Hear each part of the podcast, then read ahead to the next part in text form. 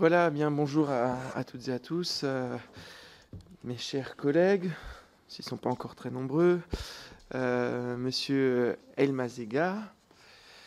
Euh, dans, le cadre des travaux de notre commission d'enquête chargée d'établir les raisons de la perte de souveraineté et d'indépendance énergétique de la France, nous allons terminer aujourd'hui avec vous et avec l'audition suivante un cycle précédant l'entrée un petit peu dans, le processus décisionnel euh, de, ces dernières années, euh, mais si qui a plutôt vocation à euh, poser le contexte et notamment à, nous interroger sur la notion de souveraineté, d'indépendance et la façon dont les organisations de l'État, les, différentes administrations l'appréhendent.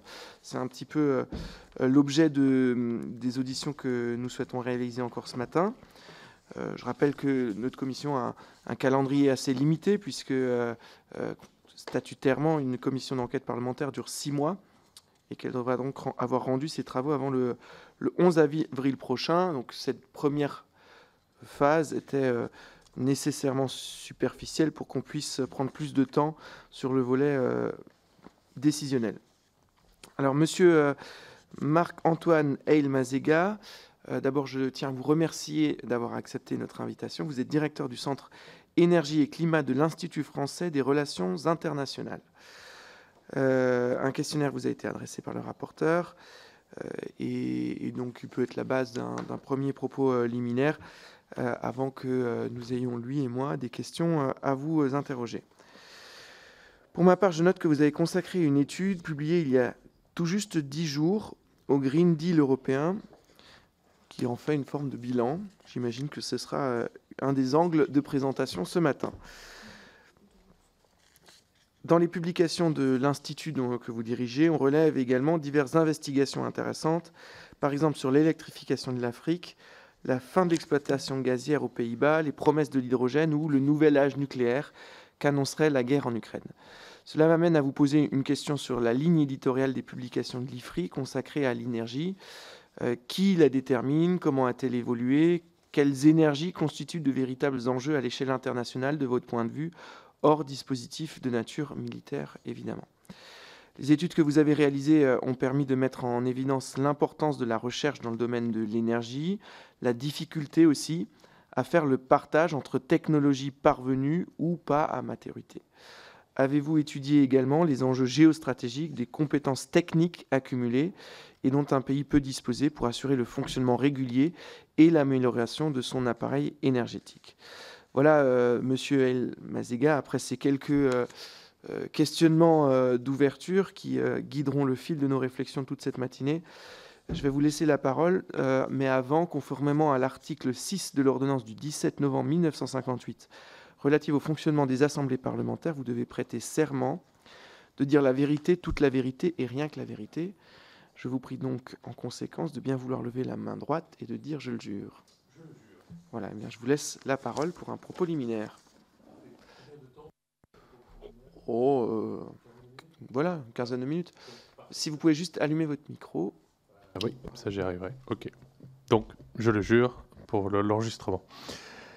Euh, merci, Monsieur le Président. On partage quelque chose en commun. Je suis alsacien, mais du Nord, euh, du Bas. Et ce n'est pas un défaut. effectivement, on regarde les circonscriptions du Haut-Rhin comme étant dans le Sud. Mais enfin, ça fait très plaisir de vous retrouver. Et c'est un plaisir aussi, euh, Monsieur le rapporteur et, chers collègues. Alors voilà, tout le monde n'a pas ce privilège d'être alsacien, mais euh, néanmoins, évidemment, c'est un, honneur que vous me faites euh, de, me permettre d'essayer de, répondre à certaines de vos préoccupations. Alors, la première chose, euh, pour d'emblée répondre, Monsieur le Président, à, votre question, j'ai pris la, direction du Centre Énergie et Climat de l'IFRI il y a cinq ans. Et pendant évidemment longtemps, les sujets principaux portaient sur la géopolitique des hydrocarbures. Et euh, depuis, euh, j'allais dire, cinq ans, on a en fait assisté à euh, l'effacement des sujets liés à la géopolitique des hydrocarbures, à la sécurité des approvisionnements. Pourquoi? Parce que les prix de l'énergie étaient extrêmement bas. On était dans une période de grande stabilité. Et euh, c'est d'ailleurs ce qui nous a permis de nous concentrer sur la fixation d'objectifs euh, très ambitieux de décarbonation à l'horizon 2050, évidemment d'accélération vers 2030. Et je pense qu'on n'aurait pas pu le faire si on n'avait pas eu cette période euh, finalement d'accalmie. et malheureusement, ce qu'il faut bien constater, c'est que du coup, non seulement les sujets de géopolitique se sont effacés, mais en réalité, l'importance que revêt la sécurité d'approvisionnement, celle-là a sans doute été oubliée et euh, on en paie à bien des égards aujourd'hui le prix. Euh, alors, notre ligne éditoriale, elle est définie euh, par moi, en concertation avec mes collègues, en concertation avec évidemment euh, un certain nombre d'acteurs publics, privés, pour essayer évidemment non seulement d'être au fait, le plus au fait des enjeux du moment, mais aussi d'essayer de les anticiper. Et je crois que à l'IFRI et au Centre Énergie Climat, on a une approche qui essaie finalement voilà, d'anticiper tout un certain nombre de sujets. Et je veux en prendre pour exemple que le sujet de la sécurité des approvisionnements électriques, ça fait en fait trois ans qu'on le traite, en mettant en avant, en disant attention, euh, il y a un vrai risque. Il y a un risque parce qu'on sous-investit dans les énergies renouvelables en France. Il y a un vrai risque parce que les Allemands et un certain nombre d'autres pays euh, sortent du nucléaire, du charbon, finalement de toutes les capacités pilotables, et sans qu'il y ait une vraie concertation et réflexion sur les conséquences que cela a et euh, également un risque finalement euh, lié aux, grands producteurs d'hydrocarbures que sont la Russie et d'autres, qui évidemment euh, ne vont pas assister les bras croisés à la réduction de leurs exportations. Et donc bon, ça c'est tout un tas de sujets qu'on a portés. Et dernièrement, ça vous intéressera sans doute, et je pense que ça fera l'objet aussi de nos échanges, un gros travail qui porte sur les enjeux industriels de la transition énergétique, c'est-à-dire les chaînes de valeur et tous les sujets de résilience, de souveraineté euh, qui sont liés. Alors, pour euh, euh, cela étant dit, pour répondre ensuite à la première interrogation que vous aviez sur la souveraineté en matière énergétique, je crois qu'il y a malheureusement une fausse bonne idée qui circule trop largement en France parmi cette Assemblée et puis au-delà, au gouvernement, etc. C'est l'idée que l'indépendance énergétique est non seulement possible, mais souhaitable. Cela ne fait absolument aucun sens. L'indépendance énergétique, c'est d'abord techniquement, économiquement extraordinairement difficile, voire inatteignable. Ça implique des coûts extraordinairement élevés et c'est totalement négligé le fait qu'en réalité, nous avons énormément de gains à obtenir à être interdépendants. Le vrai enjeu, c'est la maîtrise de cette interdépendance. D'une part, et le deuxième vrai enjeu, c'est la maîtrise des chaînes de valeur, des éléments critiques des chaînes de valeur, de toutes les technologies et solutions dont nous avons besoin pour garantir notre sécurité climatique. La sécurité climatique, c'est quoi? C'est la capacité à mener et à mettre en œuvre les objectifs de décarbonation que l'on s'est fixés. Ça veut dire que non seulement on atteint les objectifs, mais en même temps on préserve notre stabilité économique et politique, on préserve et on améliore notre bien-être, et surtout on ne crée pas de nouvelles vulnérabilités. Et donc si l'indépendance n'est pas possible, elle n'est pas souhaitable non plus. Par contre, ce qu'il faut impérativement, évidemment, chercher à obtenir et à garantir, c'est notre autonomie énergétique et la maîtrise de nos vulnérabilités.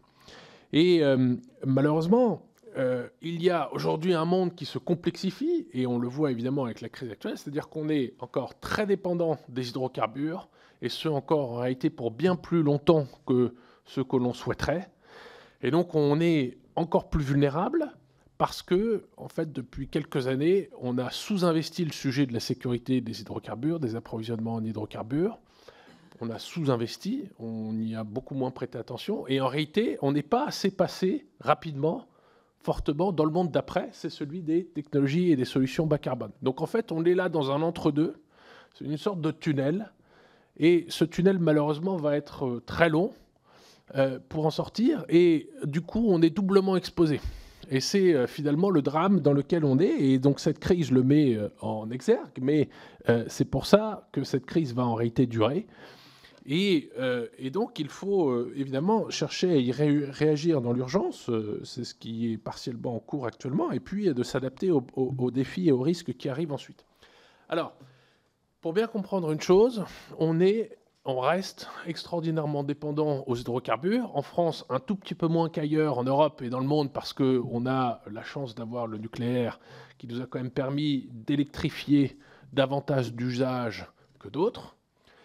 Mais dans l'ensemble, euh, on le voit tous les jours, euh, quand euh, on l'a encore vu avec les, fils de plusieurs heures aux stations-service, etc., et le reste du monde est finalement dans une situation encore pire. C'est-à-dire que quand on regarde le mix énergétique mondial et son évolution au cours des 30-40 dernières années, en réalité, alors, la, la production d'énergie, elle, n'a cessé de gonfler, d'accord, parce que croissance économique, croissance démographique, mais la part des hydrocarbures dans ce mix, elle est restée stable. Elle est à peu près 80% dans le monde. Ça ne bouge pas. Alors, bien sûr, comme on consomme beaucoup plus d'énergie, c'est-à-dire qu'il euh, y a effectivement beaucoup plus de nucléaire, d'hydroélectricité, d'énergie renouvelable depuis quelques années dans ce mix-là, mais dans l'ensemble, la part des hydrocarbures reste stable. Donc le monde repose encore très largement sur les hydrocarbures et ça ne va pas changer rapidement. En réalité, ce qu'on appelle la transition énergétique, c'est-à-dire le passage d'une énergie à une autre, cette transition-là, elle n'existe pas dans le monde. Dans le monde, ce qu'on fait, c'est qu'on additionne des sources d'énergie, des hydrocarbures, et on y additionne des énergies renouvelables. Mais on ne substitue pas les hydrocarbures euh, par des énergies renouvelables. En réalité, le reste du monde connaît quelque chose qui nous est complètement étranger depuis euh, des décennies, c'est une extraordinaire croissance de la demande d'énergie.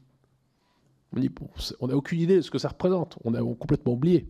Mais quand vous êtes dans des pays où la croissance démographique, c'est 10% par an, où la croissance économique, c'est entre 5 et 10% par an, le sujet, c'est que tous les ans, il faut rajouter des dizaines de gigawatts de capacité de production électrique.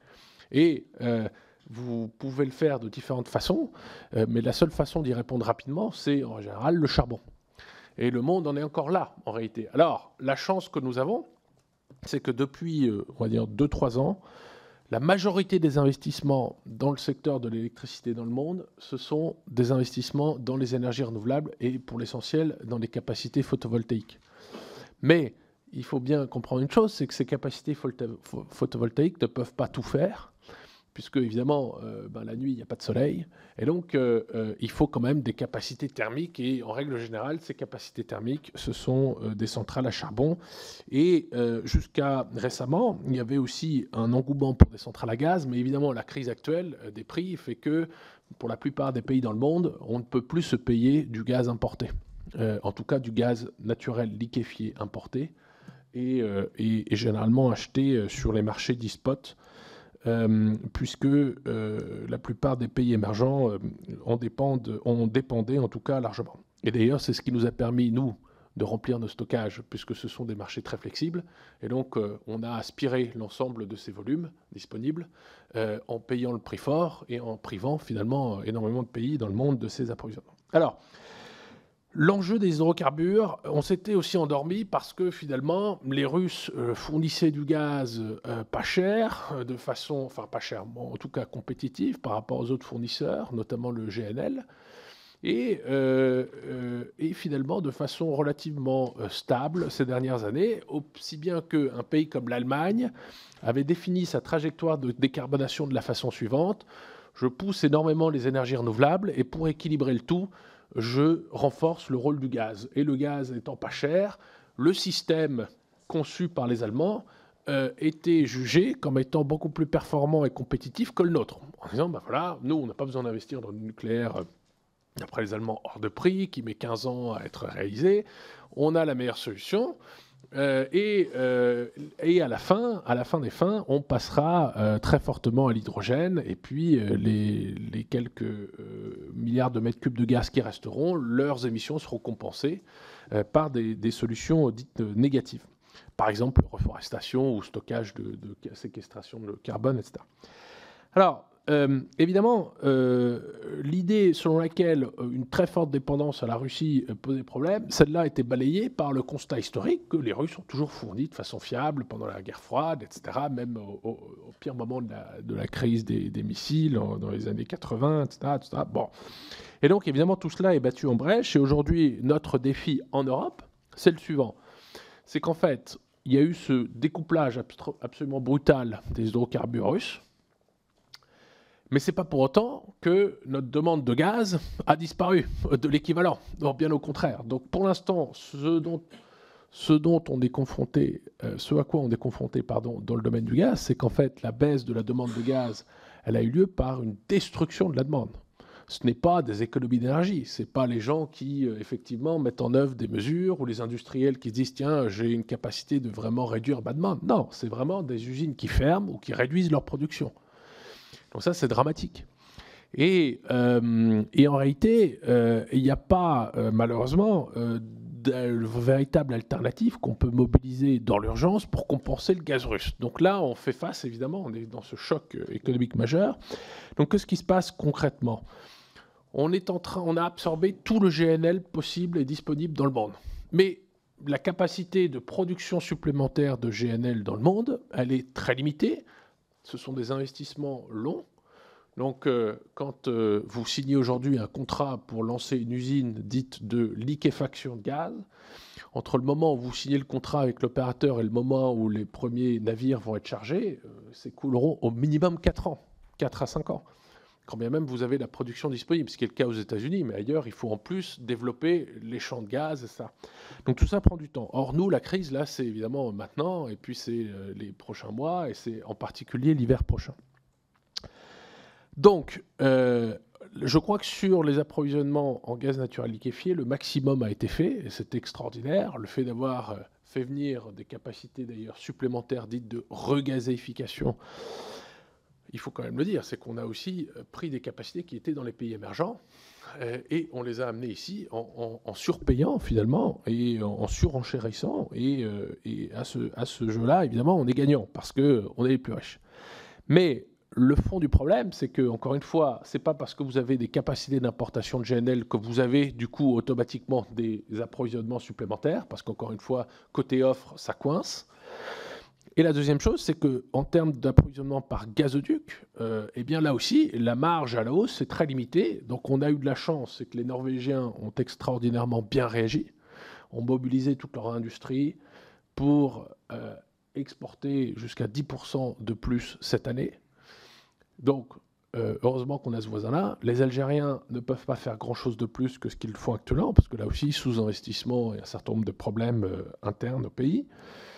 Et euh, dans l'ensemble, ce goulot d'étranglement dans le gaz va rester. Et pour nous, c'est un défi parce que, encore une fois, on a besoin de gaz naturel et ce dans la durée, en réalité. Parce que euh, on en a besoin dans le secteur électrique pour la flexibilité, on en a besoin évidemment dans l'industrie, et puis surtout, on en a besoin dans le secteur euh, résidentiel. Et donc, ce à quoi on est confronté aujourd'hui, c'est un risque de désindustrialisation accélérée parce qu'un certain nombre d'industries énergo-intensives ne vont plus pouvoir continuer de produire en Europe pour, à cause euh, des prix du gaz et à cause des problèmes d'approvisionnement en gaz, mais aussi de plus en plus à cause des problèmes euh, dans l'électricité. Et, euh, et, donc ça, c'est un défi majeur, on pourrait y revenir. Le deuxième, évidemment, défi majeur là-dedans, c'est que le reste du monde, lui, n'est pas confronté à, aux crises auxquels nous sommes confrontés. Alors c'est un marché global, donc évidemment les grands industriels vont se tourner vers euh, les États-Unis, vers le Canada, vers un certain nombre de pays au Moyen-Orient, voire euh, autour de la Méditerranée, Égypte, euh, éventuellement même l'Algérie, pour délocaliser une partie de leur production et produire là. Est-ce qu'il faut en faire un drame? Je crois que fondamentalement, il faut bien avoir conscience d'une chose, c'est que si on accélère la transition énergétique, on ne va pas en réalité dupliquer l'économie d'avant et garder la même économie. Ça ne marche pas. Donc forcément, nécessairement, il va y avoir des transformations, et on va pouvoir en reparler, mais sur le comportement notamment, euh, sur l'outil industriel. En réalité, ça ne fait pas sens systématiquement d'essayer de décarboner des industries chez nous. Il vaut mieux, pour qu'elles restent compétitives, certaines d'entre elles, les installer ailleurs ça créera euh, du développement ailleurs, ça créera de la croissance économique ailleurs, ça créera d'autres opportunités pour nos industriels. Euh, mais il faut bien voir que les choses ne seront pas statiques. De la même façon que si la Chine veut vraiment décarboner, elle ne pourra pas garder toutes les industries qu'elle a actuellement chez elle euh, telles qu'elles sont actuellement euh, dans la durée. Il faudra là aussi qu'il y ait euh, probablement un certain mouvement, notamment vers des pays qui ont énormément d'hydro, on pense à la République démocratique du Congo par exemple, etc. Donc Mais cela dit, le problème, c'est que tout cela risque de se faire dans un espèce de chaos. Or, évidemment, il vaudrait mieux l'organiser.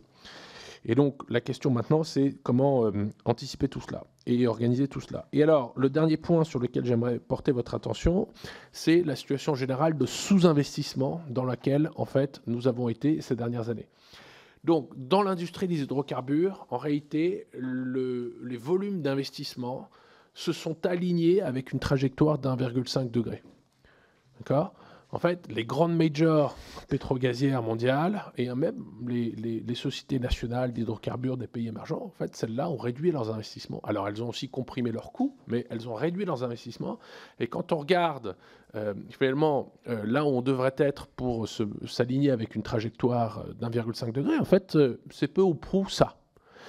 Sauf que le problème, c'est que pendant le même temps, la demande a continué de croître. Donc en fait, à l'échelle mondiale, et en particulier en Europe, on n'a pas fait assez d'efforts pour réduire cette demande et pour l'aligner, pour la mettre en finalement, euh, pour l'aligner avec euh, cette baisse des approvisionnements euh, et, donc de l'offre euh, d'hydrocarbures.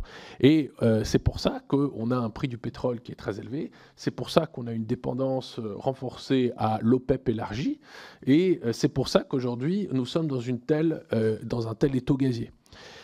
La deuxième chose, c'est qu'on a, et en particulier en Europe, insuffisamment investi dans les énergies renouvelables. Il faut quand même se le dire. C'est-à-dire que même dans la France, en France, si on avait beaucoup plus d'énergie renouvelable aujourd'hui, euh, la crise du nucléaire, on la passerait beaucoup plus facilement. Euh, et c'est la même chose pour les autres pays européens. Et euh, en réalité, on a trop fortement et trop rapidement fermé les capacités fossiles, par exemple les centrales à charbon, un certain nombre de centrales nucléaires, je pense à nos amis belges ou allemands, mais dans le même temps, on n'a pas assez investi dans les capacités alternatives. On n'a pas assez développé les réseaux. On n'a pas assez développé les interconnexions. Et surtout, on n'a pas assez développé les capacités de stockage. Pourquoi? Parce que, encore une fois, les prix étaient bas, parce que euh, personne n'avait euh, sonné ou pris euh, au sérieux les défis de sécurité d'approvisionnement que ça pose, et parce que, finalement, personne ne voyait le sujet les politiques ne réagissent qu'aux crises, et il n'y avait pas encore de crise, sauf que les crises, euh, finalement, là, euh, évidemment, arrivent tout en même temps. Donc, l'enjeu fondamental, et euh, pour un pays comme la France, c'est ce qu'on a expliqué d'ailleurs aussi dans, le, dans un des briefings que vous avez devant vous, c'est que quel que soit l'avenir de notre filière électronucléaire, quel que soit cet avenir-là, et on lui souhaite évidemment un avenir long dans la durée, avec des nouvelles constructions, etc., quoi qu'il en soit, il faut redoubler, tripler, quadrupler d'efforts dans les énergies renouvelables. Il n'y a pas le choix. Il n'y a pas le choix. Et en réalité, on est en train de payer là le prix très fort de sous-investissement de nos guerres de chapelle sur est-ce que l'éolien c'est bien ou pas, est-ce que les panneaux solaires c'est bien ou pas, est-ce que les réseaux c'est bien ou pas. Donc, tout ça s'accumule pour finalement euh, renforcer les effets des crises dans lesquelles on est. Et mon dernier point sera celui-là, c'est que en réalité, ces crises-là vont durer. Vont durer. Et donc, euh, c'est un défi évidemment industriel immense, c'est un défi économique immense parce que on ne pourra pas limiter l'hémorragie industrielle euh, que j'évoquais tout à l'heure avec des prix du gaz aussi élevés, avec des prix de l'électricité aussi élevés. Euh, des subventionner très largement les industries, c'est absolument fondamental là, mais enfin, on ne va pas pouvoir faire ça pendant 10 ans ou 15 ans. Donc il va falloir quand même qu'il y ait une vraie réaction là. Et puis le dernier point, c'est qu'on n'économise pas assez d'énergie on voit encore partout les lumières allumées, on voit encore partout des comportements, euh, euh, des comportements abusifs. Et euh, donc cette culture de l'économie d'énergie, elle doit impérativement être renforcée parce que évidemment, on va avoir des difficultés pour passer l'hiver, mais il va falloir que ça s'inscrive dans la durée. Voilà, je vous remercie de votre attention et puis je serai heureux de répondre à vos, à vos questions. Merci, merci beaucoup, Monsieur le Directeur. Euh, moi, j'aurais euh, trois, questions. Vous avez commencé votre propos euh, en, posant un, principe, sans, être trop précis, sur l'effacement de, l'importance des enjeux géopolitiques dans, la perception que nous avions du monde ces dernières années. Est-ce que vous pouvez être un peu plus précis dans la temporalité euh, voilà, de, de, ce, millénaire, euh, depuis le début de ce millénaire, euh, grosso modo, sur, sur la perception finalement de, des enjeux géostratégiques dans, dans la question de l'énergie. Les dernières grandes mobilisations des gouvernements en faveur ou en relation avec les défis géopolitiques, c'était lié, dans l'énergie évidemment, c'était lié aux problématiques euh, d'approvisionnement en gaz russe. Donc vous vous souvenez de la crise gazière de euh, janvier 2006, vous vous souvenez de celle de janvier 2009, vous vous souvenez aussi euh, des crises liées au Nord Stream et au Nord Stream 2. et finalement, c'était ça. sauf que la réponse qu'on a trouvée, c'est finalement de dire ben, le gaz russe est indispensable, et on le voit aujourd'hui que c'était juste. Donc, euh, ben, finalement, euh, accordons-nous pour laisser se construire ce Nord Stream 2. N'écoutons pas trop les pays d'Europe centrale. qui sont probablement exagèrent la menace qu'ils perçoivent de la Russie. Et finalement, faisons notre transition énergétique. C'était ça la réponse.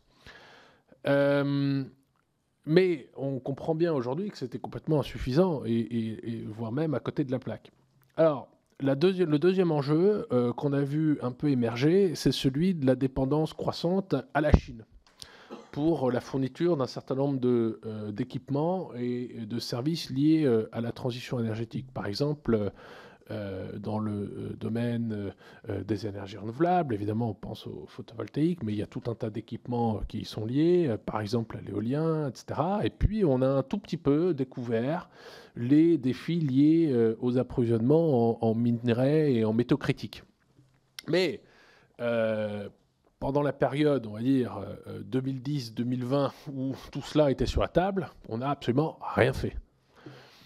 Et euh, ce n'est que récemment que, en France en tout cas, on s'est un peu réveillé sur les métaux critiques avec le rapport Varin et puis euh, euh, l'observatoire des métaux qui va être mis en, mis en place, qui est en train d'être mis en place, et d'ailleurs auquel on a le privilège d'être associé. ce n'est que récemment que finalement l'Union européenne a reconnu la Chine comme un rival systémique euh, et euh, ce n'est que récemment que l'on commence à comprendre qu'en réalité, euh, nous sommes dans une période de guerre industrielle, de guerre économique, qui, qui, a au centre de laquelle, au cœur de laquelle, il y a évidemment la microélectronique, il y a évidemment les technologies spatiales, il y a évidemment les technologies du nucléaire civil, mais il y a aussi l'investissement et les technologies euh, bas carbone, euh, notamment l'éolien, notamment euh, les, les, cellules de batterie, notamment évidemment maintenant tout la volée amont, c'est-à-dire les minerais et métaux. Et on le voit avec le Inflation Reduction Act qui, a été passé début août au Congrès américain. Les grandes puissances se mobilisent pour trois choses c'est un, le découplage avec la Chine, ne plus dépendre de fournitures critiques dans leur système énergétique euh, de, matériaux et d'équipements chinois. Deux, eh renforcer et relocaliser ces chaînes de valeur dans leur pays. Et trois, évidemment, préserver l'emploi et développer l'emploi dans leur pays. Et donc, euh, euh, finalement, les Américains ont mis les pieds dans le plat. On s'en émeut beaucoup en France, mais il faut bien voir une chose, c'est que bah, si on ne reconnaît pas que c'est une, guerre économique généralisée ben, on s'en plaint et on, finalement on crée un cahier de doléances et de lamentation. Si on le reconnaît, ben, on fait pareil. Et je crois qu'il y a eu un, un moment là de bascule à effectuer, c'est-à-dire qu'on a essayé au cours des dernières années de changer la Chine. On a essayé euh, de faire en sorte que euh, eh bien, la Chine réduise ou limite ses subventions, que la Chine joue un peu plus avec nos règles, qu'il y ait une réciprocité qui soit accordée. Euh, et en réalité, on voit bien que ça ne marche pas. Donc les États-Unis en ont tiré une conséquence très nette, c'est-à-dire bah, on va faire comme eux. On va faire exactement comme eux. Et en plus de ça, on va réduire nos dépendances parce que le jour où euh, les Chinois s'en prennent à Taïwan, eh bien, les États-Unis seront en mesure de mettre en œuvre un certain nombre de mesures de représailles sans être euh, évidemment euh, touchés ou sans être extraordinairement vulnérables. Nous, en Europe, c'est un peu plus compliqué parce qu'on est évidemment 27 pays, on a des capacités différentes, on a des intérêts différents, on a des dépendances différentes. Et de surcroît, en période de récession, euh, comme c'est le cas actuellement, évidemment, euh, avoir une stratégie qui est aussi cohérente et aussi forte, c'est compliqué. Mais ce qui est clair, c'est qu'au cours des dernières années, cette Commission européenne, von der Leyen, avec le commissaire Breton et un certain nombre d'autres, notamment Sefcovic, on a posé, continué de poser des jalons d'une vraie politique industrielle. Mais le problème, c'est que le reste du monde va beaucoup plus vite que nous et est capable de mobiliser des moyens beaucoup plus forts. Mais cela dit, euh, cela dit, les progrès et les jalons qui ont été mis en œuvre sont sans précédent à Bruxelles. Donc euh, euh, ça, c'est une bonne nouvelle. Je vous invite d'ailleurs à, vous y intéresser autant que possible, et c'est ce qu'on a essayé de faire dans l'autre briefing qui vous a été remis sur les, trois ans du Green Deal, puisque c'était il y a trois ans que ce cette stratégie a été présentée. Euh, mais là aussi, il y a des éléments qu'il faut clairement renforcer, mais je dirais c'est d'abord et avant tout une question de posture. Aux États-Unis, l'ensemble de la classe politique, à l'unisson, est d'accord, il y a un consensus fort sur l'idée qu'il faut, euh, faut mener cette guerre économique euh, par tous les moyens et que euh, évidemment euh, il y a aussi une euh, voilà on comprend bien quels sont les défis quelles sont les menaces quels sont les outils à disposition les opportunités le fait que le Congrès ait voté cet Inflation Reduction Act en est la preuve et donc c'est ce qui manque quand même chez nous à la fois en France et en Europe alors, il y a des éléments qui vont dans le bon sens, mais voilà, malheureusement, le reste du monde, encore une fois, avance très très vite. Et, les défis s'accumulent, et comme on a pris beaucoup de retard, le rattrapage est vraiment compliqué. Donc, vous, dites que c'est une forme de naïveté européenne euh, entre 2010 et 2020, grosso modo, avec les effets de bord. Euh, comment, euh, de votre point de vue, se construit la, position européenne? C'est-à-dire que est-ce que c'est un consensus mou qui est partagé par tous? Est-ce que certains acteurs convainquent les autres que, que, leur vision est la plus juste sur ce volet énergétique, notamment? Bah, Je crois que, par exemple, alors, il y a la Commission européenne et je crois qu'il faut, lui, euh, faut lui rendre hommage pour cela. C'est l'une des rares instances en Europe, et même si je prends les différents États-nations, qui est capable de penser le long terme. Quand on voit la plupart des gouvernements en Europe, ils sont complètement absorbés par les crises, euh, et personne ne pense le long terme et n'agit en fonction du long terme. Les autres grandes puissances, elles, le font. La Chine pense long terme, agit long terme. Euh, les Américains, d'une certaine façon aussi, les Japonais aussi. Mais là, on a un vrai défi euh, au niveau de nos États-nations, c'est qu'on a tellement absorbé les crises et on s'est tellement concentré sur des faux problèmes qu'on n'a pas été capable de finalement penser euh, le, ce long terme-là. Et la Commission, elle, tente de le faire. Donc il y a un rôle d'impulsion clair de la Commission européenne. Il y a évidemment un certain nombre d'États membres qui se mobilisent. Et euh, la France, par exemple, avec euh, le sujet d'autonomie stratégique qui a été porté par le président Macron, je crois à juste titre, qui doit essayer de convaincre ses partenaires. Et le problème souvent, c'est que pour convaincre les partenaires, il faut euh, eh bien, être absolument crédible dans sa propre ambition. Et que, donc, quand on porte des sujets d'autonomie stratégique, mais que chez soi, on est en retard sur tous les objectifs, par exemple, de déploiement des énergies renouvelables, Évidemment, les autres disent oui, mais bon, euh, vous comprenez, euh, euh, c'est très bien, mais on aurait aimé que voilà, où est le sérieux finalement, de, où est la contrepartie chez vous? Donc là, il y a un vrai sujet là-dessus. La deuxième chose, c'est qu'évidemment, on n'a pas les mêmes dépendances, on n'a pas les mêmes besoins à l'avenir, on n'a pas les mêmes trajectoires de décarbonation. Là, c'est intéressant, mais tout ça, c'est très macro. très concrètement, la taxonomie, par exemple, mm-hmm. ça a été un, un long, enfin, un processus euh, invraisemblablement complexe euh, pour des décisions qui auraient dû être prises euh, beaucoup plus tôt. Donc, on, a des, des processus qui sont pris dans les, dans les stratégies cumulées des États et, on voit bien que, que, ce qui en résulte, ou même la construction qu'on a de la vision du monde, elle est liée euh, à la capacité d'un État ou l'autre à imposer sa vision euh, au niveau européen. Et, comment, au, niveau européen, se, construisent euh, ces, perceptions? Qui prend du temps pour travailler la perception européenne? Qui n'en prend pas? Bah, Non, absolument. L'Union européenne, vous le savez bien, c'est d'abord 27 États membres qui ont 27 positions et intérêts différents. Ensuite, il y a quand même un Parlement européen qui est capable de dégager des consensus forts, il faut quand même le dire. Euh, le Parlement européen a largement avancé un certain nombre de dossiers du Fit for 55, ce fameux paquet législatif, pour nous amener vers une, accélération de la décarbonation à l'horizon 2030. Donc il y a quand même un certain nombre de choses, de décisions fortes qui sont capables d'être prises à Bruxelles. Maintenant, évidemment, il y a le problème des États membres. Et là, les, conflits sont, j'allais dire, religieux. Ou idéologiques du moins. c'est vrai que l'Autriche et le Luxembourg sont virulemment antinucléaires et cherchent à mettre des bâtons dans les roues partout. C'est vrai que la moitié de l'Allemagne l'est. Et euh, parfois, ça l'arrange bien que les, uns ou les autres de ses partenaires montent au front, parce que comme ça, elle n'a pas besoin de s'exposer.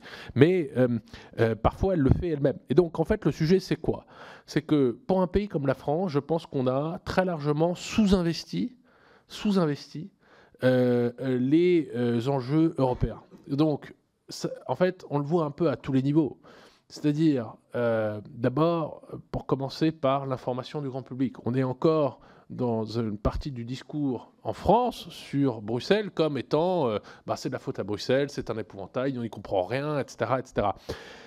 La deuxième chose, c'est qu'il y a une très forte sous-représentation de nos médias à Bruxelles. On ne parle pas assez, pas assez bien, euh, pas assez dans les détails, pas assez dans la complexité des enjeux européens. Donc nos grands concurrents en Europe, l'Allemagne par exemple, euh, c'est probablement un rapport de 1 à 20 en termes de représentation, euh, de mobilisation autour de ces sujets-là. La troisième chose, je pense, c'est que nos élites n'ont pas suffisamment de culture européenne. Nos élites parlementaires, politiques, etc. etc. Euh, c'est beaucoup moins le cas, euh, ou en tout cas je l'observe, euh, dans un certain nombre d'autres pays. Et d'autres pays ont aussi finalement, je pense, une capacité à pousser leur sujet euh, qui est euh, souvent, euh, comme ils ont moins de moyens, comme ils ont des, sujets beaucoup plus de niche, eh en réalité, ils arrivent à se mobiliser plus fortement sur, par exemple, l'obtention des postes à Bruxelles, sur un certain nombre d'autres sujets. Donc, très concrètement, c'est véritablement un réinvestissement stratégique qu'il faudrait faire. Et, ça ne passe pas juste par le gouvernement, c'est tout un tas de choses. Et j'en veux pour preuve, par exemple, à mon niveau, celui des think tanks, eh bien, un certain nombre de grands pays européens poussent leurs think tanks à aller s'installer à Bruxelles, à avoir pignon sur rue, avec des financements, euh, pour euh, eh bien, porter, pas forcément la voix de leur pays, mais porter des débats, etc., qui euh, importent à leur pays. Bah, en France, c'est absolument pas le cas. Absolument pas le cas. Et nous, si on existe, c'est pour l'essentiel grâce au soutien de mécénat des grandes entreprises françaises et étrangères c'est pas parce que euh, et, nos concurrents, eux, eh bien, ont des euh, ont des euh, très forts financements de la part d'États, etc. Et donc on joue pas. Voilà. Donc l'influence, ça se construit par énormément de jalons. Et, et, donc voilà, c'est ça fait partie de ce réinvestissement-là. Mais au fond, au fond, l'idée c'est quoi? C'est que pour être crédible à Bruxelles, il faut aussi être capable de montrer chez soi euh, que l'on met en œuvre les transformations que l'on plaide et que l'on est euh, finalement, euh, que l'on est, en anglais on dit consistent, qu'on est finalement, voilà, cohérent avec la parole que l'on, et en tout cas avec les idées que l'on pousse. Et donc, je crois qu'en France, le sursaut, il doit venir sur, sur l'idée que ben, en fait, cette décarbonation, ça ne va pas être facile, qu'il faut qu'on aille bien au-delà de l'acquis du nucléaire, qu'il euh, y a des enjeux industriels et des opportunités industrielles formidables liées aux énergies renouvelables, qu'en réalité, l'Europe, c'est pas le problème, mais c'est la solution. Et ça, je crois que euh, malheureusement, on n'en est pas encore là. Et c'est la solution. Et bien sûr, c'est compliqué. Bien sûr qu'il faut défendre ses positions. Bien sûr qu'il faut des compromis et qu'on n'obtiendra pas à chaque fois 100% de ce qu'on veut. Mais euh, si on n'a pas cette attitude-là, malheureusement, on obtiendra encore moins. Euh, et, le dernier point, par exemple, euh, pour reprendre cet enjeu de l'indépendance. Donc on entend, c'est à cause du marché européen que euh, les prix de l'électricité sont très élevés, à cause du gaz, etc. Il faut bien voir une chose, c'est que si aujourd'hui on a la lumière dans cette pièce, c'est parce qu'on a des interconnexions avec l'Allemagne, avec les SMITE. D'ailleurs, si on en avait plus, ça irait sans doute mieux. Euh, et que donc, en fait, on peut tirer euh, sur la production de nos voisins. Euh, et, malheureusement, si l'Italie est dans une telle situation de crise, c'est parce qu'on n'arrive plus à lui exporter d'électricité. Et, donc, voilà, c'est une opportunité, encore faut-il vraiment la, réinvestir au maximum euh, et, et, je, prends un autre exemple. Vous voyez, la plupart des, formations politiques en Europe envoient à Bruxelles leurs meilleurs députés. en France, on a quand même l'impression que d'aller à Bruxelles, c'est pas forcément une vraie opportunité, vous voyez et donc, voilà, ça fait aussi partie, à mon avis, à mon avis de, de cela. Bien, euh, moi j'ai une, question plus, plus, plus, précise aussi sur. Euh, euh, y a une forme de naïveté qui est en train de, se casser dans le monde. C'est l'idée qu'il n'existe peu de peu d'ingérence étrangère dans les politiques nationales. Ça semble s'effondrer. De, ce point de vue-là, est-ce qu'il est qu'il y a un élément, notamment sur les mouvements antinucléaires, que vous trouveriez à souligner? Euh, comment, comment l'idéologie antinucléaire, elle, pénètre euh, progressivement les, décideurs euh, politiques européens et, s'impose, et, comment ils se financent, parce que c'est quand même toujours une grande interrogation. quand on voit les mouvements géographiques d'arrivée des mouvements antinucléaires, avec un peu de recul, ça, pose un doute. Alors, sur le, sur le mouvement antinucléaire, je suis à moitié allemand, je peux vous parler euh, de, de, ce qui se passe en Allemagne. D'abord, la première chose, c'est que, euh, vous savez, quand il y a eu l'accident de Tchernobyl en 86, en Allemagne, c'était la panique généralisée, les enfants étaient confinés euh, parce qu'on parlait des retombées radioactives, etc. De l'autre côté du Rhin, on n'en avait jamais entendu parler. Ce n'était pas un sujet. Vous voyez Donc, il y a ça. Il y a clairement un mouvement pour la paix en Allemagne qui était anti-armes nucléaires, qui a débordé sur le nucléaire civil. Et puis, il faut le dire, il y a eu euh, des financements, notamment russes, en faveur de euh, mouvements écologistes pro-énergie renouvelable euh, en Allemagne.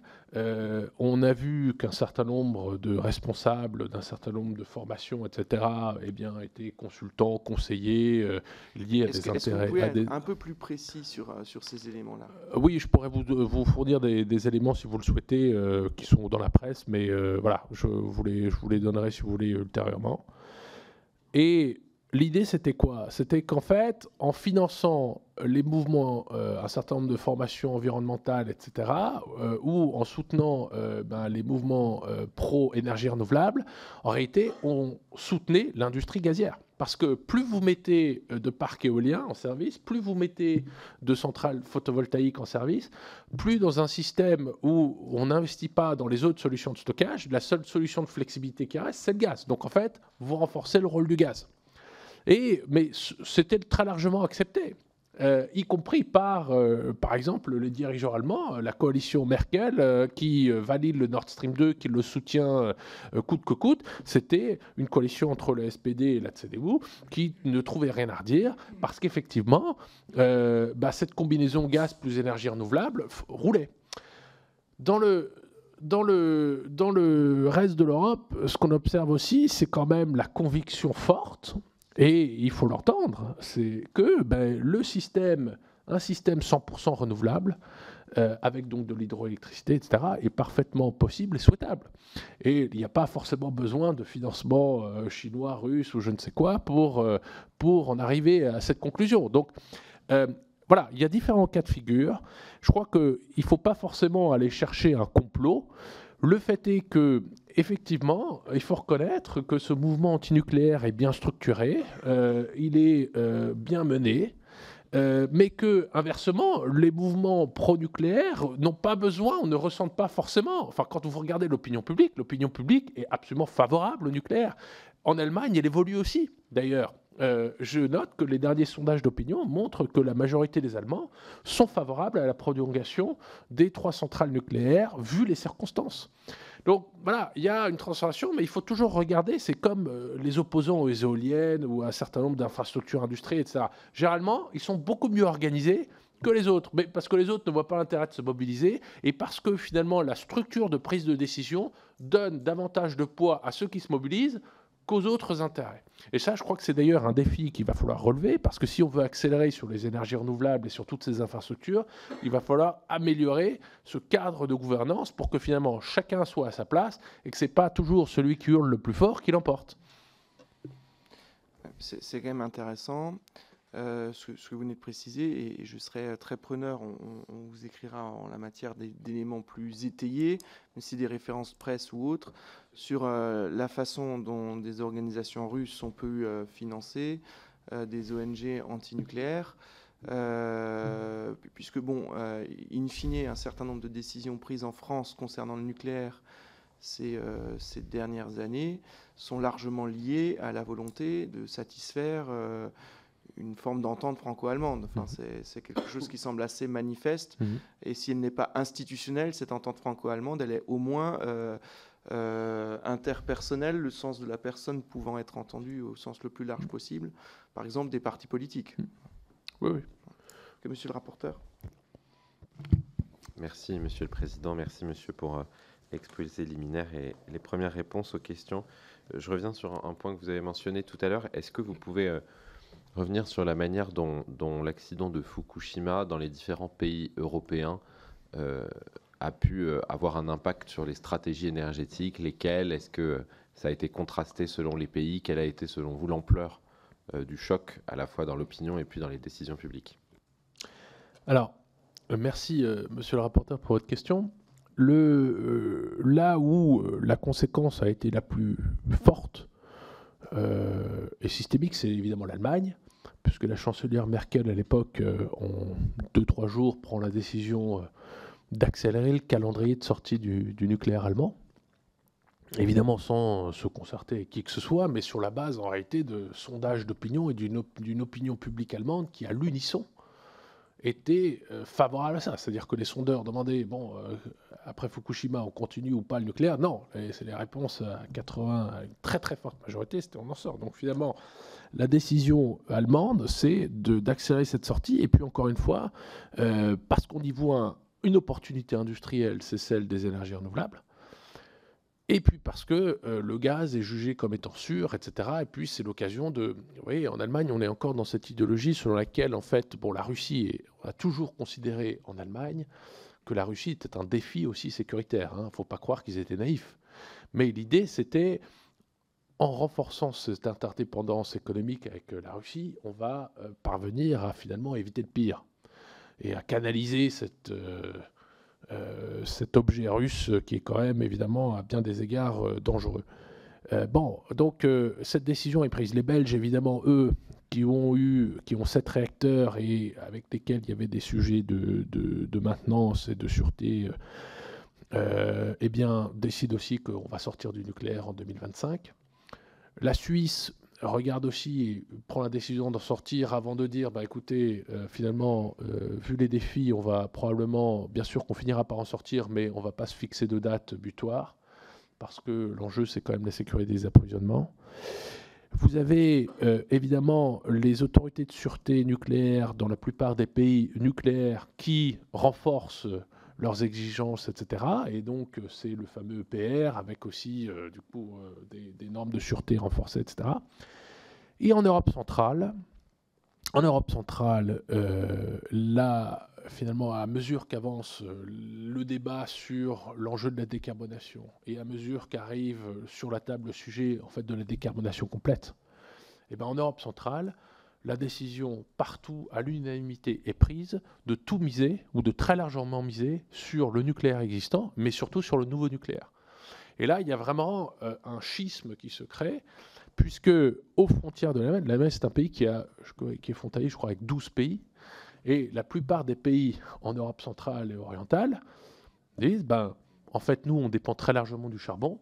On a bien compris que la décarbonation elle est inéluctable. On voit aussi que on dépend, c'est pas juste pour faire plaisir aux Allemands et, à Bruxelles, non, que en fait notre avenir industriel et économique dépend aussi de notre capacité à décarboner nos mix électriques, parce que euh, sinon il y aura plus d'industrie chez nous puisqu'elles iront ailleurs, etc.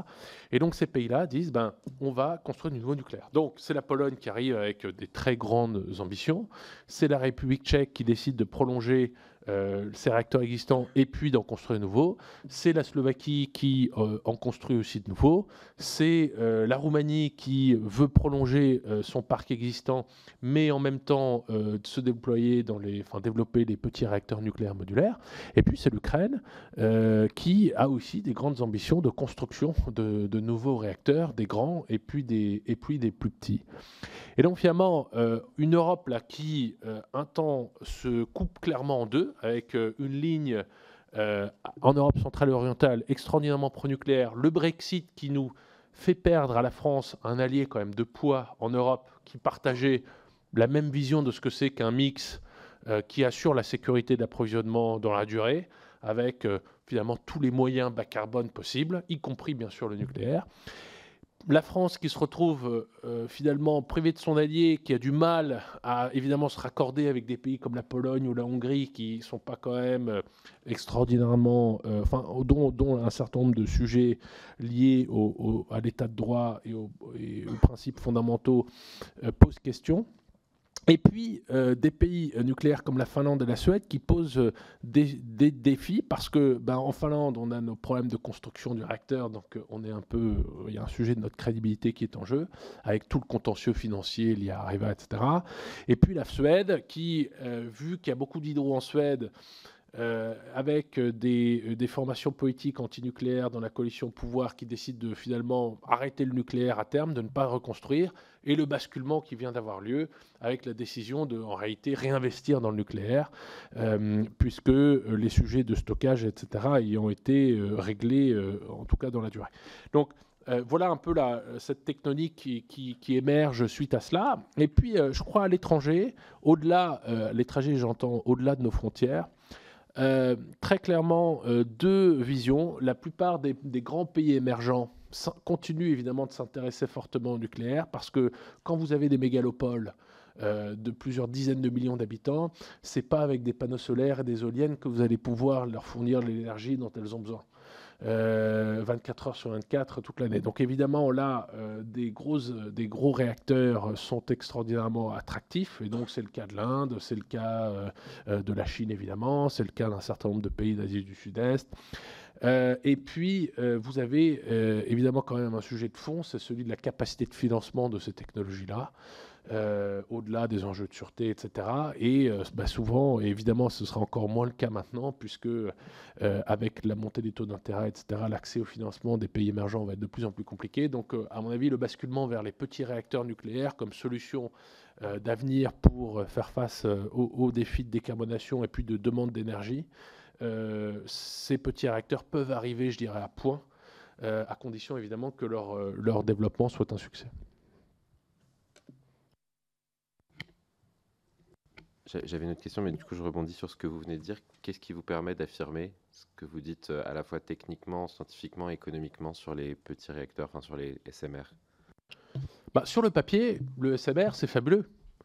Euh, il existe que sur le papier pour l'instant. Hein. Euh, il y a 70 projets dans le monde, euh, c'est 70 PowerPoint. Hein. Alors bien sûr, derrière, il y a des recherches, il y a des, équipes, etc., etc. Mais enfin, pour l'instant, nous, c'est tout ce qu'on peut en, en, saisir finalement. Mais la promesse, elle est quand même fabuleuse parce que vous avez là des unités qui seront beaucoup plus petites, donc beaucoup plus, beaucoup moins chères, beaucoup plus facilement finançables avec beaucoup moins de risques parce que euh, un certain nombre de designs auront quand même des, caractéristiques de sûreté euh, qui euh, structurellement finalement réduiront tous les risques ou la plupart des risques. vous aurez là des unités qui pourront être construites en série et ça c'est quand même une promesse fabuleuse parce qu'on sait que tout ce qu'on construit en série, a priori, si les volumes sont importants, c'est moins cher. Et puis surtout, c'est des unités qui seront très très bien adapté pour venir se substituer à des centrales à charbon. Parce qu'en gros, un SMR, généralement, c'est entre, on va dire, 140 et 170 MW de capacité. Une centrale à charbon, c'est généralement 300-400 MW. Donc, si vous les couplez, si vous faites des, des paires de SMR, vous pouvez facilement remplacer une centrale à charbon. La centrale à charbon, elle est déjà connectée à un réseau électrique. Généralement, il y a un fleuve à côté pour le refroidissement de la centrale, donc vous allez pouvoir aussi l'utiliser. Et euh, le SMR, il va aussi euh, avoir probablement une une capacité technique essentielle dans le monde de demain c'est d'être capable, bien sûr, de produire de l'électricité, mais aussi de produire de la chaleur pour les industries, et aussi de produire de l'hydrogène grâce euh, à, la production d'hydrogène à haute température qui le permettra. Et ça, vous ne pouvez pas le faire avec les réacteurs existants. Parce que si vous commencez à aller euh, brancher euh, un électrolyseur ou une sortie pour récupérer de la chaleur, etc., en fait, vous êtes obligé de revoir tout le design du réacteur, etc. C'est pas possible. Donc, en soi, c'est une formidable promesse. Ça va arriver au bon moment. Euh, mais encore faut-il euh, euh, réussir ces, développements-là, et, pour l'instant, c'est encore trop tôt pour le dire. Mais la bonne nouvelle, c'est que bah, la France s'y est vraiment mis. il faut constater que les Américains, les Canadiens et les Britanniques investissent très très fortement. Et l'autre constat qu'il faut faire, c'est qu'évidemment, avec la, guerre actuelle et le découplage avec la Russie, on est probablement quand même en train d'avoir au moins un concurrent en moins sur un bon nombre de marchés l'industrie russe. Et pour la Chine, euh, je crois que pour la Chine, il faut voir une chose, c'est que la Chine a de quoi être suffisamment occupée avec son propre marché intérieur pour ne pas forcément euh, mettre, euh, alors pour des questions de prestige, etc., elle tentera forcément d'aller à l'étranger, mais bon, il y a quand même les Américains qui ont, qui ont tracé une ligne rouge là-dessus, et en Chine, idéalement, il faudrait quand même mettre au moins 200 gigawatts de capacité nucléaire dans les 20 prochaines années, euh, pour essayer d'avancer la décarbonation du pays. Les Chinois en ont bien conscience et donc je pense qu'ils essaieront d'y consacrer les efforts qu'il faut. Le problème en Chine, c'est qu'il y a un problème de terrain, de place. Euh, pour poser ces réacteurs et donc les zones côtières sont toutes occupées donc maintenant il va falloir aller à l'intérieur des terres et à l'intérieur des terres il y a moins d'eau donc il y a un défi là. Mais euh, je crois dans leur capacité euh, à, relever ce type de défi. Et donc euh, voilà, il faut souhaiter que l'industrie chinoise développe énormément plus de réacteurs et qu'ils le fassent chez eux. Et a priori, ça, ce sera de bon augure pour notre industrie à nous. Merci beaucoup. je reviens sur les énergies renouvelables, puisque vous, avez, vous en avez parlé. À quoi est-ce que vous attribuez dans les différents pays, ou bien le moindre développement le moindre investissement et le moindre développement, ou à l'inverse, une dynamique particulière si on prend la France, l'Allemagne, les pays nordiques par exemple de l'Europe alors, en Europe, bon, au-delà des enjeux, euh, il y a plus de soleil au sud et, plus de vent au nord, etc., au-delà de, ces choses-là. Euh, je crois qu'il faut voir plusieurs choses. La première chose, c'est que les Allemands ont vraiment identifié dès le départ une opportunité industrielle c'est pas juste pour faire plaisir aux Verts et sortir du nucléaire, c'est parce qu'on y a vu une opportunité de créer des emplois, de créer de la valeur ajoutée pour l'économie allemande, sur euh, l'éolien par exemple, les mâts en acier, euh, euh, bien sûr toute l'activité d'installation, la fabrication de pales, mais sur le photovoltaïque, alors ils ont raté, hein, on s'est connu, ils ont raté parce que les Chinois sont montés en puissance et ont, écrasé les coûts sur la première et les deuxième génération, je dirais, de panneaux solaires, mais euh, cela dit, euh, voilà, il y avait vraiment cette vision euh, d'une opportunité industrielle qu'on retrouve d'ailleurs sur l'hydrogène en Allemagne, hein, très clairement. et la deuxième chose, c'est que on y a vu une opportunité technique, c'est-à-dire qu'on on est convaincu dans ce pays-là que techniquement, un mix 100% renouvelable est possible. Et euh, on y a vu aussi, euh, je pense, euh, une, voilà, une opportunité de ce point de vue-là ben de, voilà, de faire baisser les coûts du système électrique pour permettre une décarbonation effective de l'économie, mais aussi une, économie, enfin, une décarbonation compétitive voilà, qui baisse les prix. Pourquoi est-ce que dans un pays comme la France, on n'a pas forcément eu jusqu'à présent cette analyse-là? Je pense que c'est parce qu'il bah, n'y a jamais eu de problème de décarbonation de notre système électrique en France, puisqu'il est déjà bas carbone. Je pense que c'est parce qu'on n'a jamais vu, euh, y compris nous, qu'on pouvait avoir un problème systémique sur le parc nucléaire. Voilà, on n'a pas envisagé ça. Alors, nous, on n'est pas spécialistes de l'industrie nucléaire. Que les spécialistes ne l'aient pas vu, c'est peut-être un autre, un autre sujet. Mais cela dit, il n'y avait pas cette urgence et en tout cas, cette prise de conscience que on dit toujours, faut pas mettre ses œufs dans le même panier. Euh, euh, en tout cas, pour nous, clairement, dans ce pays, ça n'a jamais, euh, été vraiment un sujet. Et puis, il y a quand même, il faut le dire, l'idée sur laquelle bah, les énergies renouvelables, c'est un truc pour les Allemands, c'est un truc pour les Danois, mais qu'en France, avec nos beaux paysages, nos belles communes, une, des notes nucléaires, on n'en a pas besoin. C'était quand même très largement répandu, malheureusement. Donc je crois que le, le tournant qui a pu avoir lieu, c'est quand même cette chose extraordinaire, c'est-à-dire qu'on n'a jamais eu d'éoliennes offshore, mais on a eu euh, deux industries majeures de cette chaîne de valeur euh, euh, au, Havre notamment et à Saint-Nazaire. Donc là, je crois que ces images de ces installations, de tous ces emplois qui sont créés, ont peut-être commencé un peu à changer la donne là-dessus. Les visites d'un certain nombre de responsables politiques sur place ont attiré l'attention là-dessus. Je crois que malheureusement, on n'a pas assez aussi, eh ben, finalement, pris en compte le fait que, bien sûr, que la transition énergétique, elle ne peut pas se faire sans que les paysages soient impactés, sans que nos modes de vie soient impactés, sans que notre organisation économique et sociale soit impactée. Ça n'est pas possible en fait. Et donc euh, voilà, je pense que si le débat allait euh, vers davantage de maturité là-dessus et de mise en perspective, je pense que ça aiderait aussi beaucoup.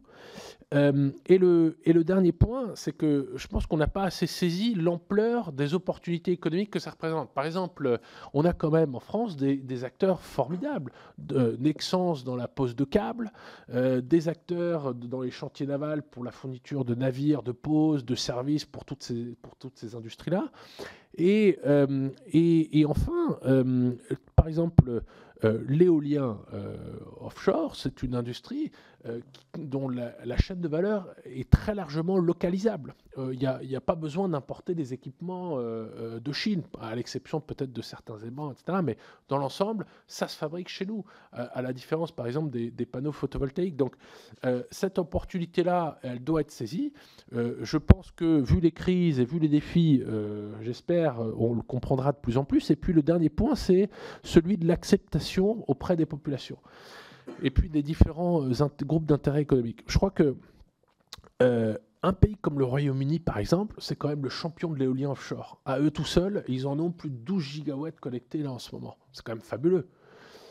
Comment est-ce qu'un pays qui a autant de côtes, autant de pêcheurs, autant d'amateurs dans l'environnement, de la chasse, de la pêche, de tout ce que vous voulez, comment est-ce que ce pays-là, lui, y arrive Et pourquoi est-ce que nous, on n'y arrive pas Ou on, en revient toujours à ces sujets-là? Ben, Je crois que c'est parce qu'il y a un sujet de concertation, il y a un sujet de prise en compte des opportunités économiques qui est différent, il y a un sujet de consensus politique qu'ils ont au Royaume-Uni qu'on n'a pas chez nous sur ces sujets-là.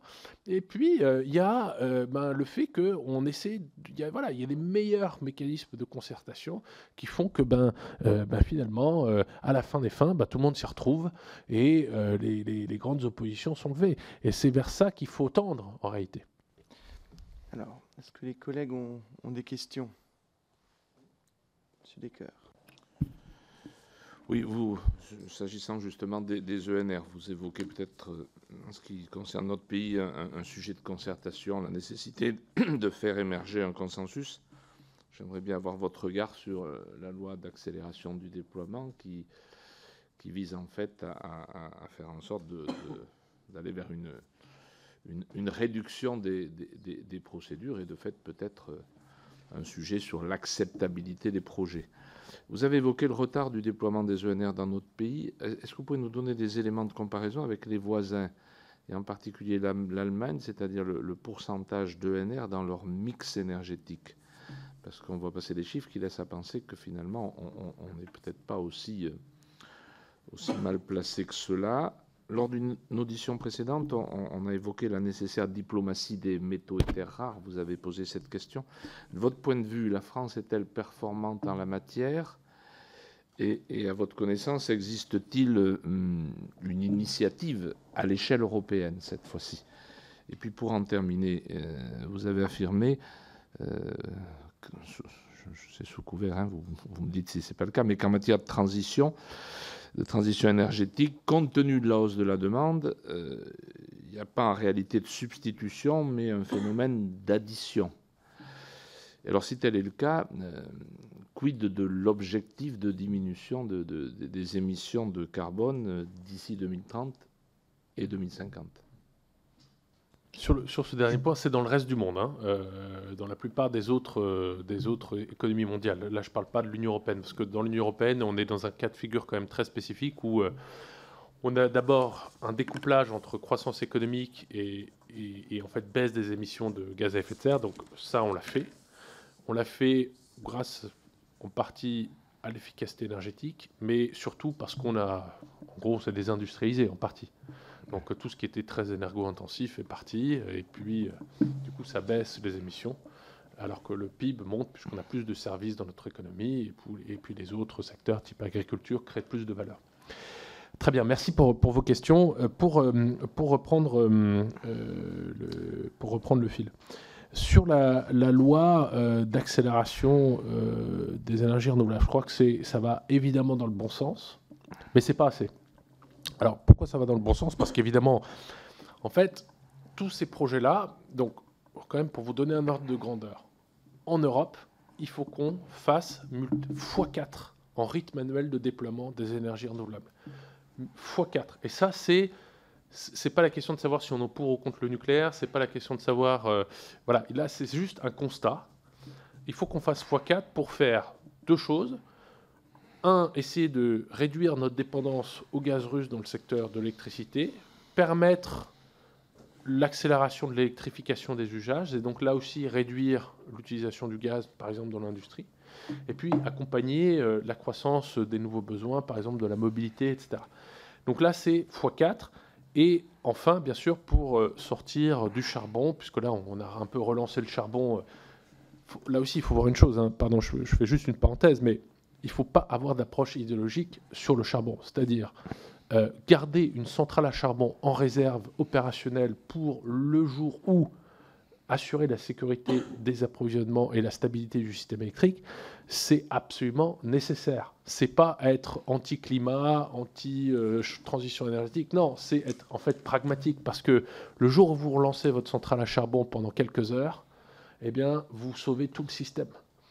Et, euh, donc, euh, euh, il vaut mieux parfois avoir ce type de réserve opérationnelle que de complètement fermer ce type d'infrastructure. Et, mais cela dit, la tendance, elle est absolument indispensable. C'est bien sûr, il faut beaucoup moins et totalement sortir de l'utilisation dans le système électrique du charbon, j'allais dire, au quotidien. La deuxième chose, c'est que pourquoi est-ce que cette, accélération, elle est, elle est évidemment, il faut la saluer, mais cette volonté d'accélérer, mais elle n'est pas encore suffisante. Parce que ce qu'il faut bien voir, c'est que euh, donc si on veut faire x4 sur ce rythme de déploiement, euh, en réalité, il faut qu'on divise au moins par 3 le, ou par 2, euh, si déjà on arrive à faire par 2, le temps d'instruction des dossiers et de, mise en chantier des projets ENR. Quand aujourd'hui il faut 6, 7 ans, voire plus pour développer des grands parcs, en fait, c'est des coûts extraordinairement élevés. Ça veut dire que ben, le développeur, pendant 7 ans, qu'est-ce qu'il fait? Il paye des avocats, il paye euh, des, il attend il immobilise du capital euh, qu'il ne peut pas mettre ailleurs. Et in fine, qu'est-ce qu'il va faire? Pour les grands groupes de type Total Energy, de type Engie, de type EDF Qu'est-ce qu'ils vont faire? Ils vont aller ailleurs. Ils vont investir aux États-Unis. Eux, ils ont des objectifs globaux. Moi, je déploie 100 gigawatts de capacité renouvelable dans le monde d'ici 2030. Ça ne les intéresse pas de savoir s'ils les mettent en France, s'ils les mettent en Allemagne ou s'ils les mettent aux États-Unis. En fait, et ils vont aller aux États-Unis. C'est sûr. Parce qu'aux États-Unis, ça va vite. Ou alors ils vont aller au Brésil, ou alors ils vont aller en Afrique du Sud, euh, etc. Enfin, euh, il faut qu'on ait conscience de ça. La deuxième chose, c'est que pendant que vous êtes immobilisé pendant 6-7 ans sur un projet, bah vous en faites pas d'autres parce que vos équipes, elles sont pas extensibles à l'infini. Comme vous n'êtes pas sûr, in d'y arriver euh, et que vos revenus sont limités, bah vous embauchez pas plus. Hein. et donc, voilà, tout ça s'accumule. Et la dernière chose, c'est que ce qu'il faut bien voir, c'est que c'est très bien d'accélérer les procédures, mais ensuite, il faut qu'il y ait les ressources humaines qui suivent. C'est-à-dire que dans les ministères, il faut que les ressources humaines soient renforcées. Dans les préfectures, il faut que les ressources humaines soient renforcées. Dans les tribunaux, il faut que les ressources humaines soient renforcées. Et pour l'instant, euh, je n'ai pas l'impression qu'on ait vraiment pris la pleine mesure de ce défi-là. Euh, sur, euh, sur le, alors sur le, le sujet de de ce qu'on fait, euh, de ce qu'on met en œuvre en Europe sur euh, euh, finalement les technologies bas carbone. Il y a en fait énormément de choses qui sont faites, mais derrière, il faut qu'il y ait les États qui accompagnent et qui amplifient ce mouvement. Donc par exemple, sur les fameux projets, les IPCEI, les projets d'intérêt prioritaire européen, bah, c'est une dérogation aux aides d'État Donc ça vous donne la possibilité de faire ce type d'aide. Mais encore ensuite, il faut voir qui met quoi comme aide. Et ce qu'on voit, c'est que les Allemands mettent immensément d'aide d'État. Ils arrosent très très fortement, énormément d'acteurs. Et tout le monde, évidemment, ne peut pas faire comme eux. Mais donc, à la fin, ça vous donne quand même, évidemment, un très fort avantage euh, aux, aux, industriels allemands. Et c'est de bonne guerre. C'est de bonne guerre. Il euh, faut quand même le dire. Sauf que le sujet maintenant, c'est que euh, ben, si on veut une Europe qui se fragmente, euh, euh, on continue comme ça. Si on veut éviter cette fragmentation, il faut finalement quand même des, leviers européens qui permettent à des pays moins dotés, et parmi lesquels il faut quand même compter la France, il hein, faut, être lucide, mais je pense en particulier aux pays d'Europe centrale, etc., à quand même avoir la capacité d'accompagner ce mouvement-là. La troisième chose, euh, et donc on, appelle là, euh, dans un de ces papiers, la, mise en œuvre d'un plan Schuman pour sauver et développer nos industries. Le plan Schuman pour sauver et développer nos industries, c'est quoi? C'est ça, c'est de dire, bon, en fait, il n'y a pas le choix, il faut qu'on se mette sur un pied de guerre économique, il faut qu'on préserve nos industries quand même en partie énergo-intensives, il faut qu'on évite une fragmentation européenne par finalement la guerre des subventions. Euh, et qu'on organise tout cela et qu'on investisse aussi sur les sujets à venir. Et là, sur les sujets à venir, très intéressant. Donc l'Union européenne s'est réveillée sur les cellules de batterie avec succès, puisque toutes ces gigafactories vont être euh, financées, développées partout en Europe et en France aussi, et bien sûr beaucoup plus en Allemagne parce que c'est un plus grand pays automobile, etc. Mais ce pari-là, on l'a fait et on va être autonome, on va être autonome en cellules de batterie. Donc tous nos besoins vont être couverts. Donc ça, c'est quand même un extraordinaire succès. On sera plus dépendant de la Chine. Bien sûr, on serait encore dépendant de la Chine pour les métaux, les minerais et tout leur raffinage. Et donc là, se met en place à Bruxelles euh, une alliance des matériaux critiques qui vise à finalement euh, ben, euh, essayer de mener des initiatives dans la mine, en Europe, ailleurs. Mais tout cela, il va falloir l'accompagner par des financements, par des initiatives diplomatiques. Donc, vous voyez, en ce moment, la relation avec l'Allemagne est au plus bas, on le sait tous. Mais euh, la France et l'Allemagne ont un sujet commun, c'est qu'on est complètement euh, vulnérable sur ces enjeux de métaux. Donc pourquoi est-ce qu'on ne travaille pas avec les Allemands là-dessus? Ça, ce serait quand même quelque chose de constructif. Eux ont des industriels, on en a. Euh, il faut mettre de l'argent sur la table, il faut mettre du poids économique et diplomatique. Et ensuite, il faut aller chez les pays. et c'est des pays compliqués. Hein, c'est plus, pas les pays avec lesquels on a l'habitude de travailler. Et il faut obtenir des concessions minières, etc sur le, donc Bruxelles euh, se mobilise là-dessus.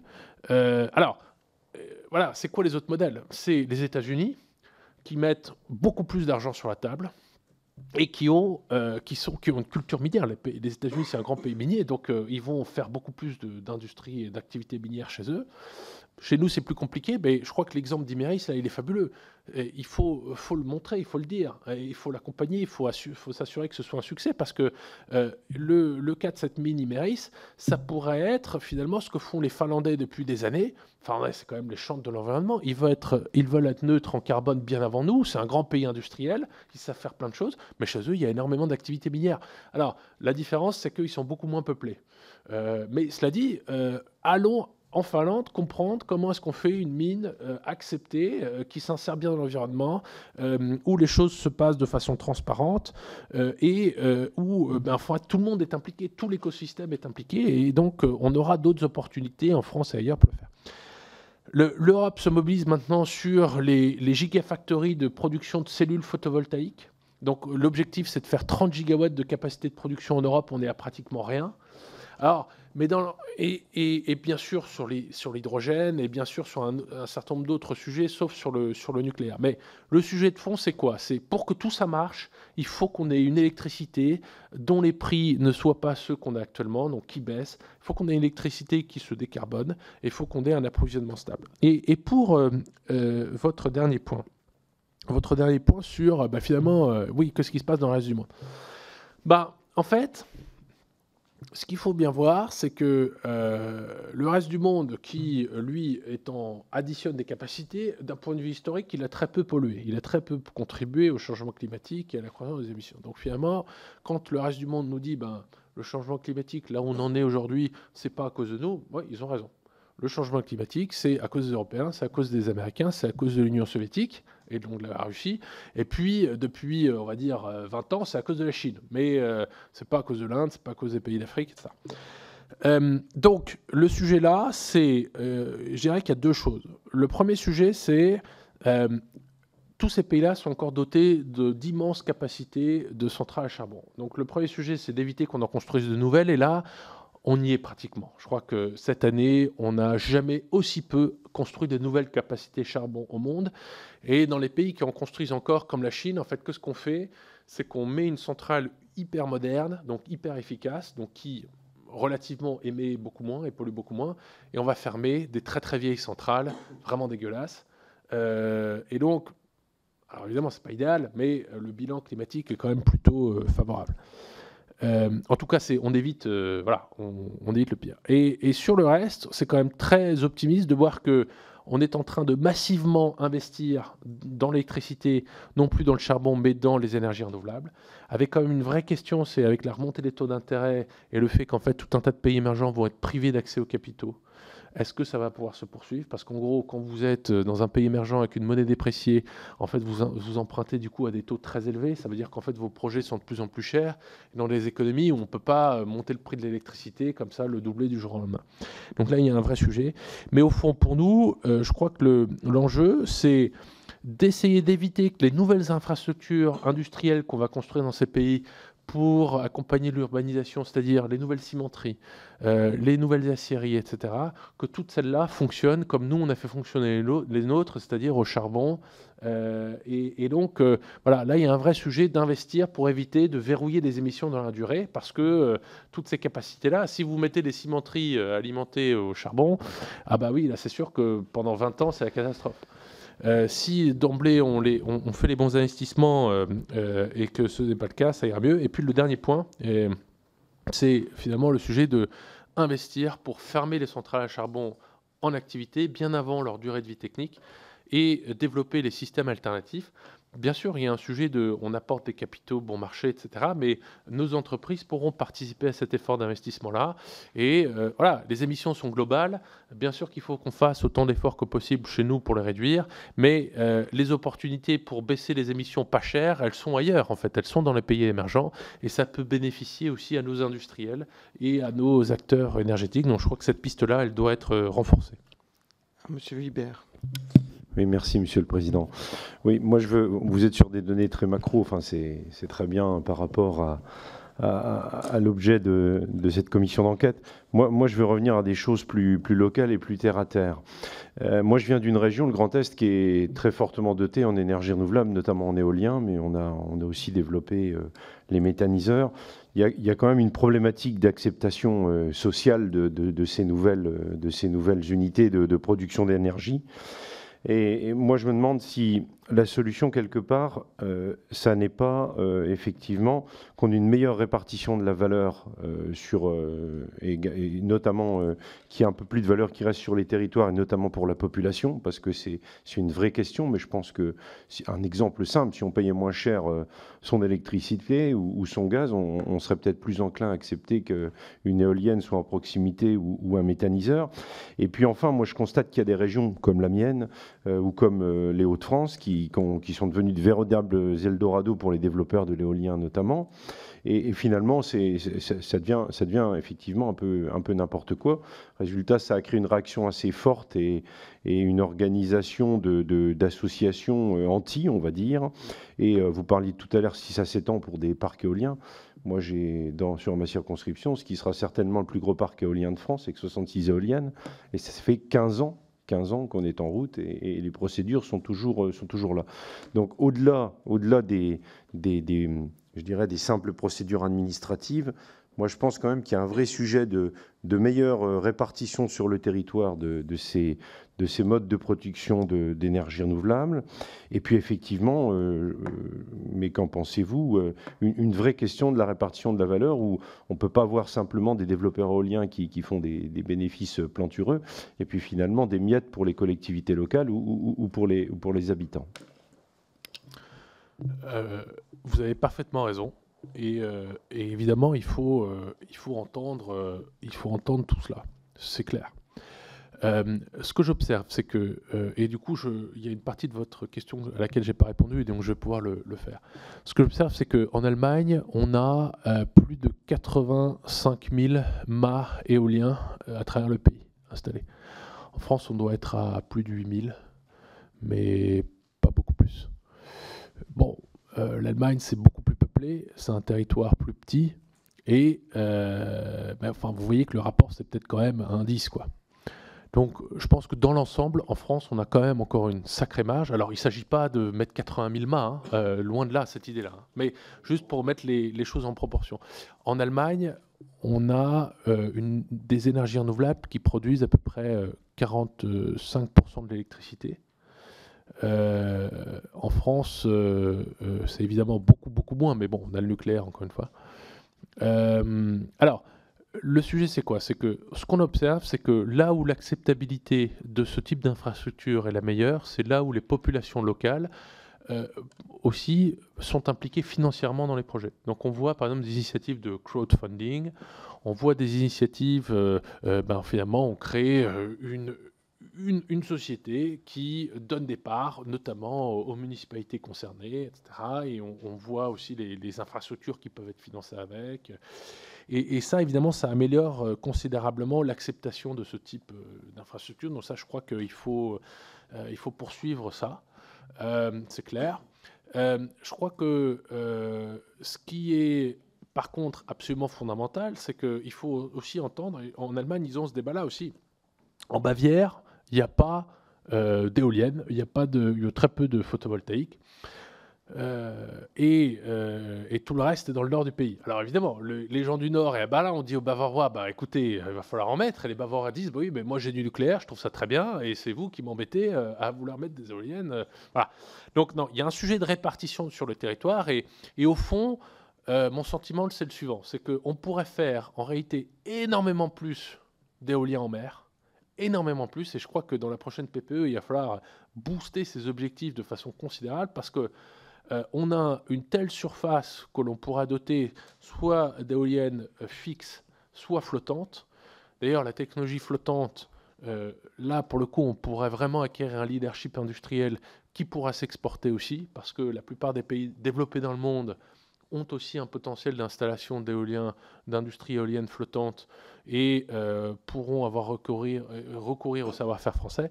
Et donc, je dirais, ce qui est malheureux, c'est qu'effectivement, on n'a rien en mer pour l'instant, à part le premier parc là qui vient d'être mis en service, et que euh, euh, malheureusement on a, on a si, euh, voilà, on a ce type de, du coup de situation à terre. Donc j'espère qu'on va pouvoir très fortement rebasculer en mer. le potentiel est immense, mais cela dit, voilà, je crois qu'il faut aussi avoir confiance qu'on aura besoin aussi d'avancer davantage à terre, parce que en fait on n'a pas le luxe de se dire bon ben on arrête à terre et on met tout en mer. En fait, on peut pas. Il faut qu'on avance aussi euh, à terre, mais peut-être équilibrons aussi, faisons davantage de photovoltaïque au sol. Je pense que euh, dans votre région, euh, il y a un gros potentiel sur les friches industrielles, etc., dans des autoroutes. Donc toutes ces options-là, des terrains militaires, il y a pas mal de bases aussi. voilà. Donc tout ça, explorons-le. Et puis sur les sur, le, sur les métalliseurs, là aussi, clairement, ce potentiel-là, il faut le, faut le renforcer. Euh, la crise actuelle montre que ben, les prix du gaz vont rester élevés. Hein. Bien sûr, ils vont retomber euh, des niveaux records qu'on a, parce que sinon, de toute façon, nos économies s'arrêteront. Mais euh, le biométhane est une solution qui, qui est évidemment, à l'aune des, tensions actuelles, hyper attractive.